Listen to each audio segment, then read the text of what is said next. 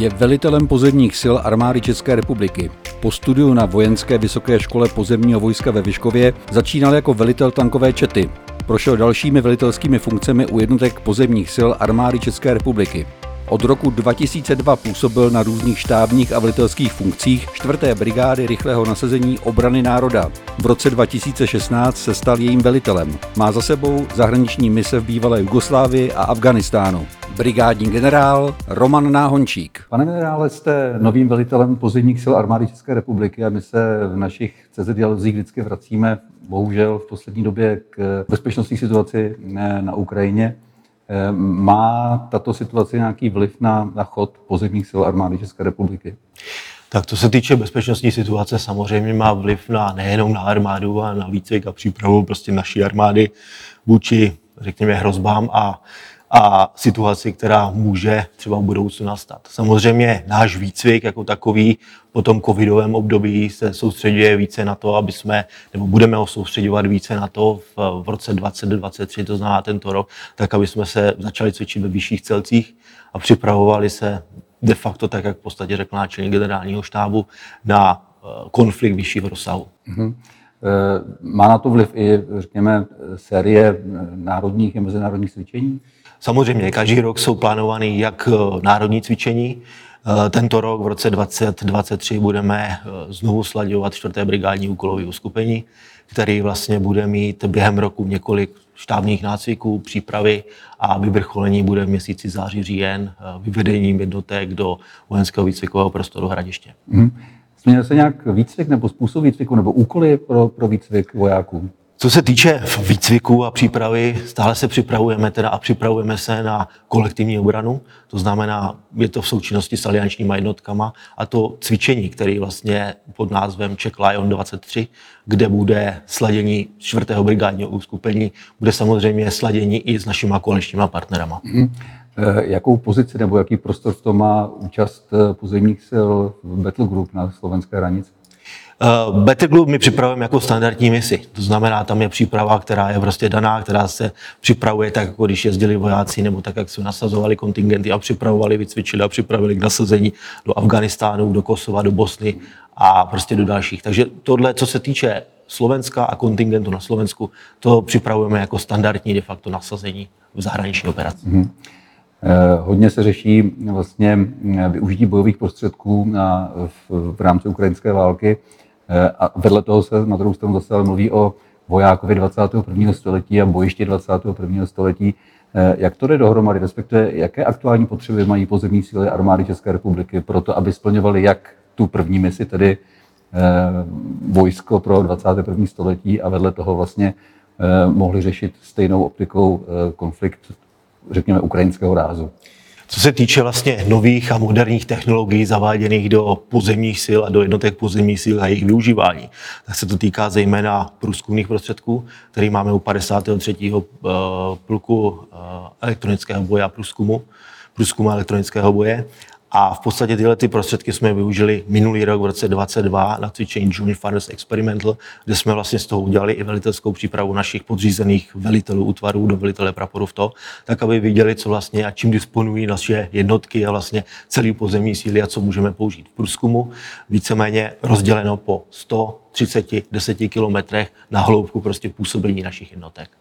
Takže tyto prostředky, ať jsou tu UAV, různý, různý senzory, tak jsme vlastně vyzkoušeli ten způsob toho, jakým způsobem zjištění, eh, dále potom rozhodovací proces a v konečné fázi potom působení na jednotlivý zjištěný cíl a jakýma prostředkama na to budeme působit.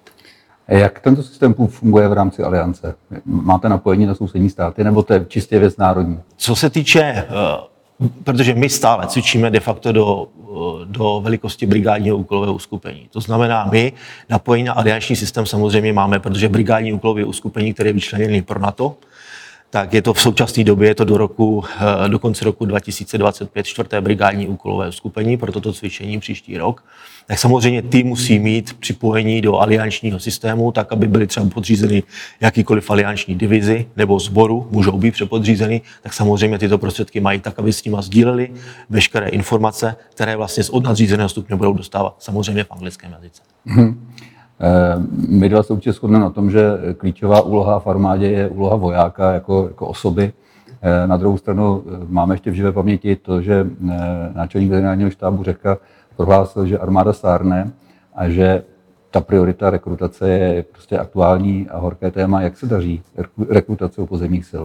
Tak co se týče rekrutace na rok 2023, máme rekrutační síly tisíc vojáků pro pozemní síly, pro pozemní síly, ne pro armádu České republiky. Pro armádu České republiky je to něco okolo 2000 lidí, pro nás, pro pozemní síly, je to tisíc lidí. Vzhledem k tomu, že vlastně v současné době je u pozemních sil, u všech útvarů, který mám v rámci pozemních sil, neobsazených zhruba 3500 až 3600 míst.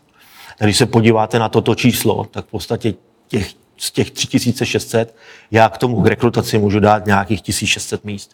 To znamená, že stále ještě i tu rekrutaci bych potřeboval jakýmsi způsobem zvýšit na to, aby jsme se dostali na ty počty, které vlastně bychom potřebovali, tak aby jsme měli, nechci říct 100%, ale minimálně 90% prostě naplněnost těch jednotek a útvarů. A pak je tady odbornost. Tak, a pak je tady odbornost a samozřejmě ten zbytek těch 2000 lidí, který z těch 3,5 tisíce jsou, tak to jsou lidi, který musíme napřed nabrat, poslat je do škol, to znamená vzdělat, dále potom vycvičit a dát jim nějakou praxi. Ale to už je prostě trošku jiná písnička, víceméně je to vzdělání v nějakým průřezu, řekněme, pěti, deseti let, spíš těch deseti let. Protože je to po určitých hodnostech, po určitých prostě odbornostech a to už prostě chce nějaký plán k tomu, aby jsme, aby jsme ty lidi vycvičili, vzdělali, dali jim nějakou praxi, aby mohli teda jednotkám buď volet, nebo být eh, příslušníky štábu. Jaký je teda reálný časový plán pro to, abyste se dostali na optimální počty? Časový. To se týče rekrutace, rekrutace, tak jak jsem řekl, tisíc lidí příští rok, pokud se to splní, protože ani ta rekrutace není jednoduchá v dnešní době, protože lidi, kteří vlastně přichází do armády, musí splnit zdravotní podmínky, to, což jsou jedný, jedna věc, další je bezúhonost, třetí věc potom nějaký, řekněme, nějaký ten věk, tak jak jste správně řekl, armáda stárne a není jednoduché prostě začít třeba odpiky s někým, kdo na vojně nebo vojna, základní vojenská služba skončila v roce 2004. To znamená, už musíme počítat, že ročníky, které na vojnu půjdou, nikdy vojnou neprošly. Hmm. Takže musíme jim dát úplně ty základní, prostě, řekněme, návyky vojenské, aby jsme na nich mohli pokračovat a vzdělávat je a cvičit i dál. Do jaké míry je možné nebo potřeba počítat s aktivními zálohami? Tak aktivní zálohy jsou pevnou součástí jednotek pozemních sil. My máme samozřejmě u každého, u každého u každé brigády praporu jsou jednotky aktivních záloh, které se cvičí. V současné době u pozemních sil máme něco kolem 2000 aktivních záloh nebo míst pro aktivní zálohy. V současné době máme naplněno nějakých tisíc, to znamená 50% jsou aktivní zálohy. Ty v současné době máme vyzbrojený stejně a cvičíme stejně jako vojáky, kteří jsou v pravidelné armádě. Uh-huh. A zkušenost s nimi jsou lepší, horší vojáci, nebo je to stejný? Takhle, snažíme se využívat třeba u těch útvarů, že třeba vojáci, kteří jdou do zálohy, přechází do aktivní zálohy. Hmm. Jo? Někdy se to už děje i obráceně, že zase zpátky z aktivní zálohy přechází zpátky do pravidelné armády, ale to už je život ale prostě je to lepší pro nás, protože ten člověk vlastně přijde a je vycvičený. Může cvičit i další, kteří třeba přijdou do aktivní zálohy a těch zkušeností nemají tolik. Takže jako je to takový, řekl bych, reciproční proces mezi, mezi armádou a aktivníma zálohou. Do jaký míry u pozemních sil, vlastně, nebo u vojáků eh, v pozemních silách eh, je mm, účast, řekněme, v bojové misi v konkrétním, řekněme, konfliktu, který, kterého se účastní. Je, je to vlastně pro ně pomoc při výcviku? Myslíte pro aktivní zálohy? Ano. Eh, jako pro nás, jako pro pravidelnou armádu. Samozřejmě pro nás je to pomoc určitě, protože oni jsou primárně cvičení jako jednotka, podle toho, podle počtu. Ne zase všechny jednotky mají úplně doplněný ty počty, takže buď cvičí je už jako samostatná jednotka, anebo cvičí v sestavě prostě profesionálních jednotek. Hmm. Na konci loňského roku jste převzali první Leopard 2 a 4. Slavnostně hovoří se o záměru nakupit pět desítek dalších strojů v nejmodernější variantě. Bude ve struktuře brigády o jediný tankový prapor nebo plánujete zřízet ještě jednoho? Tak zatím, zatím plánujeme eh, víceméně přezbrojit, připravit a vycvičit jeden tankový prapor, tak, aby byl plnohodnotný a měl vlastně veškeré atributy, které potřebuje. To znamená, to není jenom o tom převzít prostě techniku Leopard jako takovou, ale je to o logistice, o zabezpečení, o náhradních dílech, o munici a o dalších věcech, které se musí vytvořit, no a hlavně výcviku těch jednotlivých osádek. To znamená na T-72 CZ4 je osádka samozřejmě vycvičená o třech mužích, ale na Leopard A4 potřebujeme osádku o čtyřech mužích, to znamená, je tam změna organizační struktury, jsou tam určitý kurzy, které probíhají předtím, než se technika zavede prostě do armády a může se potom plnohodnotně cvičit ve vyšších celcích. Myslím tím od čety, roty potom a v sestavě praporu. Potom potažmo brigády. Jak je, jaký je to dlouhý proces toho přechodu vlastně z té 72 na, na Leoparda, ten výcvik? Tak eh, ten výcvik, že začíná to třeba výcvikem řidičů, pak já nevím, střelců, tanků, velitelů tanků, ale víceméně pro nás je důležitý střelec, řidič toho tanku a operátor, který tam je v podstatě navíc, protože ten 72 má automatické nabíjení.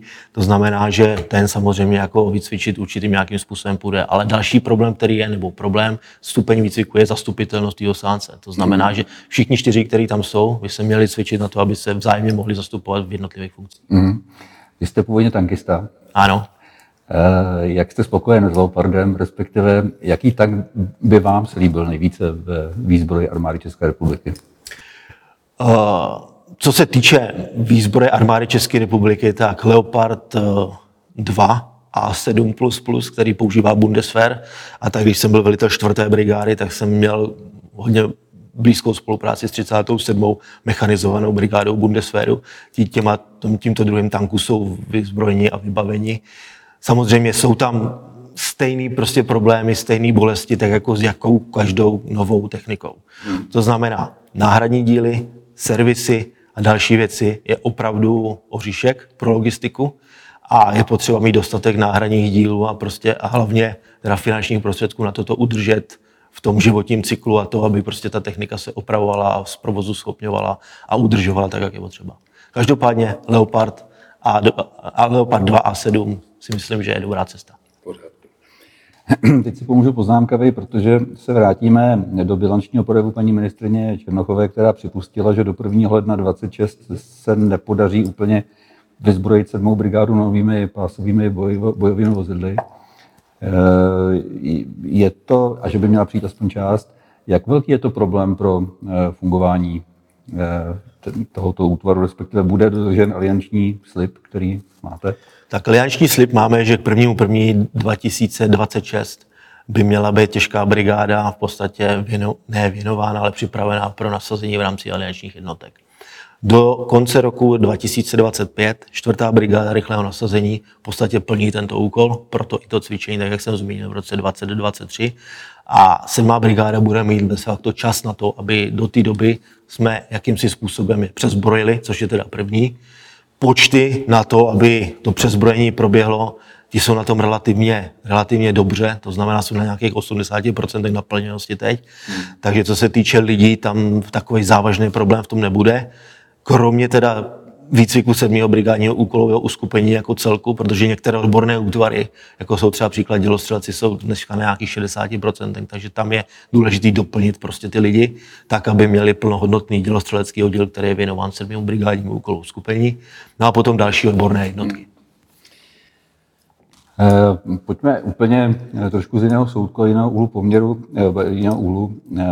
Armáda disponuje samostatným praporem bezpilotních prostředků, a je to nějaká struktura. Na druhou stranu zkušenost Izraele je taková, že vlastně se bezpilotní prostředky pořizují ke všem vlastně pozemním jednotkám jako doplněk. E, myslíte si, že to je cesta pro armádu České republiky? Určitě je to cesta, ale tak, jak jsme si ověřili na tom cvičení Joint Fighters Experimental 22, jsou to prostředky, které se dají použít za určitých povětrnostních podmínek. Je něco jiného používat je tady v rámci cvičení, protože jsou tam určitý omezení, něco jiného v operaci a něco v ostrém bojovém nasazení. Mm-hmm. Vliv uh, povětrnosti a použití malých bojových kompletů, prostě různých, různých eh, UAVček a dalších věcí je obrovský.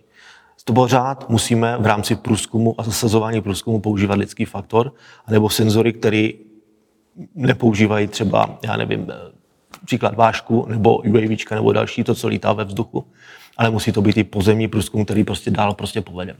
Tak to je a s tím se musíme smířit. Proto jednotky jsou cvičení na to, že používají moderní techniku, nové technologie, typu senzorů, UAV a dalších, ale musí být smíření s tím, že prostě průzkum povedou tak, jak vedly do, do té doby, než tyhle ty prostředky byly zavedeny. Čili třeba v rámci kvačru se nepočítá s nějakou změnou tak eh, umístění vlastně těchto, těchto bezpilotních prostředků u, u jednotek pozemních sil.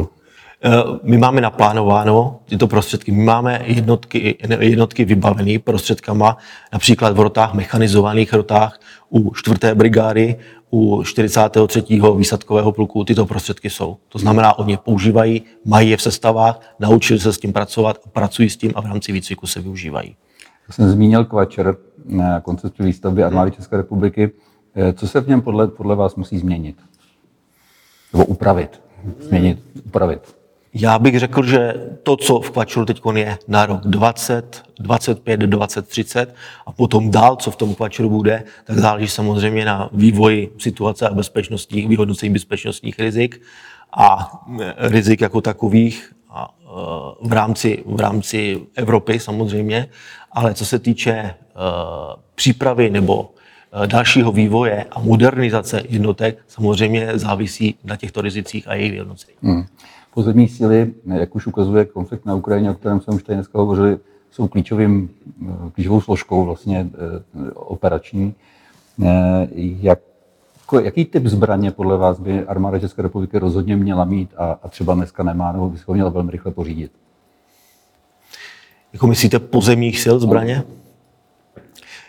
Tak co se týče pozemních sil, tak ty modernizace, co jsme tady už víceméně nakousli, to zná 7. brigáda výměna BVP-2 za, řekněme, další pásový prostředek, tak jak řekla ministrině obrany, uh, předběžná uh, Memorandum of Understanding je podepsaný na CV90 prostředek.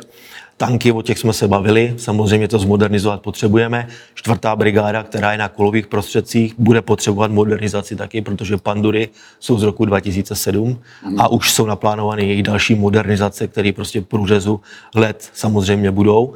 Ale co nás nejvíc pálí jako pozemáky, tak bych řekl, že je protivzdušná obrana. Ale to není součást pozemních sil, patří to ke vzdušným silám. A je to strakonický útvar, Samozřejmě my s nimi cvičíme, měli jsme na cvičení a brigádní úkolové uskupení je taktéž využívá. Ale protivzdušná obrana z těch lessons identified, lessons learned, co se týče na Ukrajině, je naší, řekl bych, obrovskou slavinou. Mm-hmm. Vy jste to sám zmínil, eh, probíhá vlastně série obrovských tendrů, mezi nimi je mm, eh, pořízení nadzvukových stíhacích letounů F-35, na které je roční lhůta do příštího října, nebo vlastně letošního října 23. Eh, jak, jak si myslíte, no, respektive takhle, ten stroj umí, má obrovské využití, eh, do jaké míry si myslíte, že pozemní síly armády České republiky jsou schopny vlastně těch schopností toho, toho letounu vlastně využívat a nakolik eh, jste schopni to adaptovat vlastně na, na ty, na ty nové vlastně možnosti, které letoun představuje? Tak samozřejmě jako pozemní síly máme úzkou spolupráci se vzdušnýma silama, protože my je potřebujeme v té doméně prostě vzduch samozřejmě potřebujeme nějaké působení a přikrytí pozemních jednotek. Protože ať jsou to vrtulníky, bojové vrtulníky, přepravní vrtulníky, co potřebujeme, anebo uh, kapacitní letadla typu KASA pro přepravu prostě našich výsadkářů 43. Uh, výsadkového pluku k zasazení, samozřejmě toto potřebujeme. Co se týče bojových letadel páté generace, což je F-35, hmm. Uh, tak samozřejmě má to spoustu senzorů, spoustu elektroniky a otázka zní, jestli všechny tyhle ty senzory a ty informace jsme schopni zpracovat. Co se týče nás jako pozemáků, samozřejmě důležitý je pro nás identifikace cílu a to, co vidí prostě ta F-35 nebo to, co by nám dalo v tom zpracování toho, jaký jasný nepřítel proti nám stojí. Což je, řekněme, pozorování. Další jsou věci, které jsou tam další data, které prostě my dostáváme, různý terén, průchodivost a další věci. To se všechno z tohohle toho dá dostat. Otázkou je, jestli jsme schopni to přenést v našich systémech. A jak to teda bude mít vliv, vlastně, pokud se ty letouny pořídí, jak, jak, jaký vliv to bude mít na pozemní síly? Budete schopni se vycvičit vlastně do té míry, abyste byli efektivně schopni používat uh, ty schopnosti toho letounu? Tak co se týče přidělování letového úsilí, pro nás, pro pozemní jednotky, příklad pro brigádní úkolové skupení, tak bude třeba přiděleno letectvo. Ale eh, to letectvo, když to brigádní úkolové skupení nasadíme v rámci aliance, tak může být třeba alianční. Že? Nemusí být naše, eh, naše vzdušní síly, může to být alianční, ale naše vzdušní síly můžou působit v rámci aliance To znamená, že ty F-35, tak jak budou používat jen třeba američani F-35, tak samozřejmě můžou spolupracovat s nima a to, co bude náš nadřízený stupeň v operaci, jako je třeba divize nebo sbor, tak jak jsem říkal, tak ty informace se budou transformovat od nich. Mm-hmm. My jsme si před chvilkou řekli, že vlastně protivzdušná obrana není úplně doménou pozemních sil, nicméně, eh, abychom si udělali představu, eh, jak je pro vás důležitá? Pro nás je důležitá pro nás je životně důležitá, protože v podstatě pokud na nás bude působit letectvo bez toho, aniž by působilo na ně naše letectvo a neměli jsme ovládnutý vzdušný prostor, tak dojde ke zničení našich jednotek a, a, a snížení bojové kapacity pozemních sil. Mm-hmm. Pojďme k dělům. Eh, eh, vláda, respektive ministerstvo, pořítí vlastně k 52 houfnicím dalších 10. Myslím, že teďka houfnice na to od firmy Nexter. Jak, jak významný podíl v rámci dělostřelstva budou tyto houfnice mít? Respektive, jak se změní strategie, protože to je jiný dostřel. Že? Tak, co se týče uh, děl Cezar, který máme mít zavedený od 13. dělostřeleckého pluku, s tím, že v roce 2025 přijde prvních pět kusů do Vyškova, tak aby se na to připravovali průběžně jednotlivé obsluhy, výcvik, osádky a tak dále. To znamená, ty budou v roce 2025. Výcvik na, na ten, tyto nové prostředky začne v roce 2025, 2024. Samozřejmě my už teď připravujeme nemovitou infrastrukturu a věci, projekty, které jsou s tím spojeny protože ty děla se musí někam dát, bude to mít nějaké skladovací podmínky, musíme ty podmínky dodržet a do té doby, než je dostaneme eh, ke 13. dělostřeleckému kluku v Jincích, tak toto musí být připraveno. Co se týče dostřelů a ráže, tak je to 155 mm ráže, která je ráže na to samozřejmě, současný houfnice 152 mm dana. Eh, ještě budou v roce 2024 nasazeny v Litvě po jednotlivých eh, prostě rotacích, dvě rotace o 150 lidech, který tam budeme mít nasazený a potom už v roce 2025 se vlastně útvar bude reorganizovat a přezbrojovat. Když poslouchám náš, eh, to, to, to, to, co říkáte, náš rozhovor, tak eh, vlastně nejčastější slovo, které tady dneska padlo, je výcvik. No, to je v pořádku. A udrží armáda bojeschopnost? Musí. Je, je nějaký eh, plán, recept, předpokládám, že je. je kolik vojáků, nebo jak, jak velké procento armády vlastně projde tím výcvikem, aby, aby vlastně bylo schopno ovládat eh, ty nové struktury a kolik jich bude sloužit? Tak, ten výcvik je v určitých etapách, v určitých fázích a vlastně velikosti těch jednotek. To znamená jednotky, které budou reorganizovány nebo reorganizovány a následně přezbrojeny novými, novými prostě novou technikou, tak začnou prostě na těch jednotkách družstvo, četa, jednotlivé družstvo, četa jo, a tak dále. To znamená, to trvá nějakou dobu. Co se týče jednotek, které jsou předurčené do NATO, tak tam jde o sladění ve vyšších celcích. To znamená, u čtvrtý brigády jsou to prapory brigáda. Jo? Takže to, ten výcvik je vedený prostě v těchto celcích. Tak, jak jsme se bavili o těch jednotlivých modernizačních projektech, tak příklad na Leopard, výcvik řidičů, nám, eh, nám v, rámci, v rámci vlastně celé té dodávky zabezpečuje eh, Spolková republika Německo. My posíláme prostě lidi, oni nám je vycvičí, tu první sadu prostě těch lidí a potom dál ten výcvik si už povedeme sami, protože už budeme mít první instruktory, budeme mít první lidi, kteří jsou schopni prostě toto výst. Mm-hmm. Jaké má důsledky v rámci personálního stavu postupné přecházení z trojkové na čtyřkovou koncepci? Propor má tři roty, rota má tři čety a tak dále. Samozřejmě teď to dělá ty počty a ty procenta ty nenaplňosti, protože my jsme přešli z trojkový na čtyřkovou, ale takto. Je to, v rotě jsou tři čety o čtyřech družstvech. Takže ona to není úplně čtyřková sestava, tak jako si každý třeba jako představuje.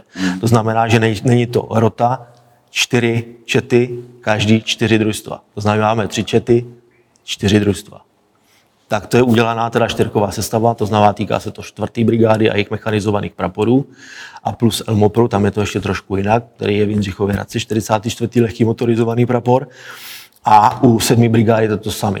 Proto vlastně ty počty a ta naplněnost celkové pozemních sil klesla, protože my jsme si zvedli jakoby no, změnili jsme organizační strukturu. Proto teď to musíme něco dohnat tou rekrutací. Mm-hmm.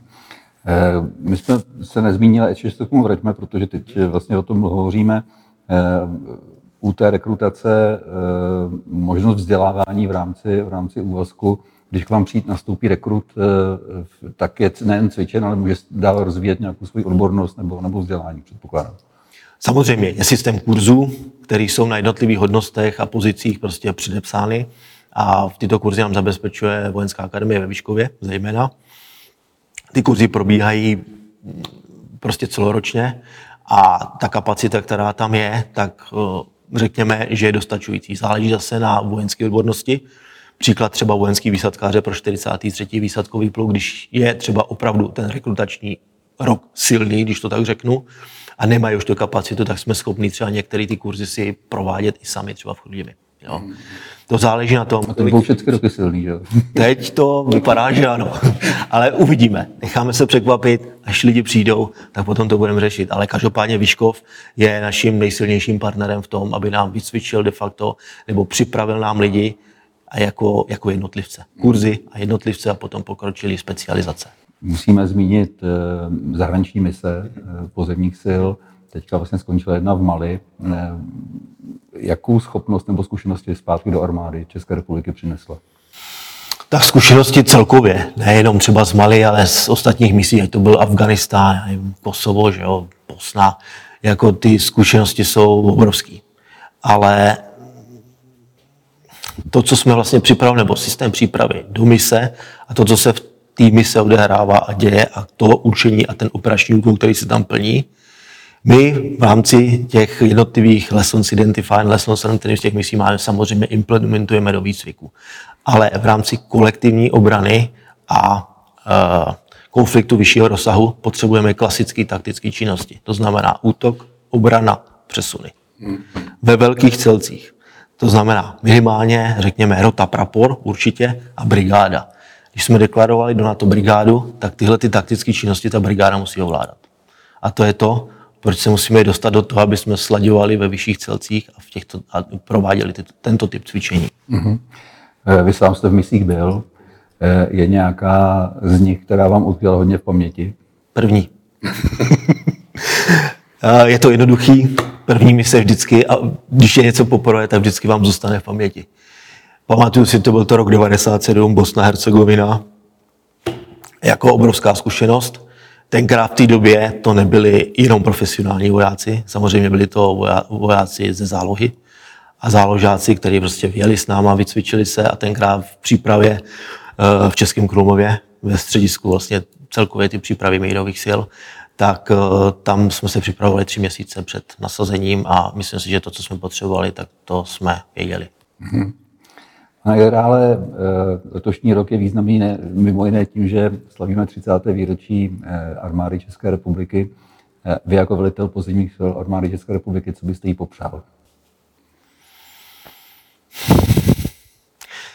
Hodně dobrých lidí, protože personál je stěžejní a udržet si to, tu institucionální paměť v těch lidech. A to, to, ty lidi jsou prostě gro všeho. Základ alfa omega. Pokud nebudu mít lidi, budu mít na dvoře nejmodernější techniku a nebudu mít tomu obsluhy, tak to bude těžký. Pane generále, moc děkuji za, za rozhovor a ať se daří. Děkuji.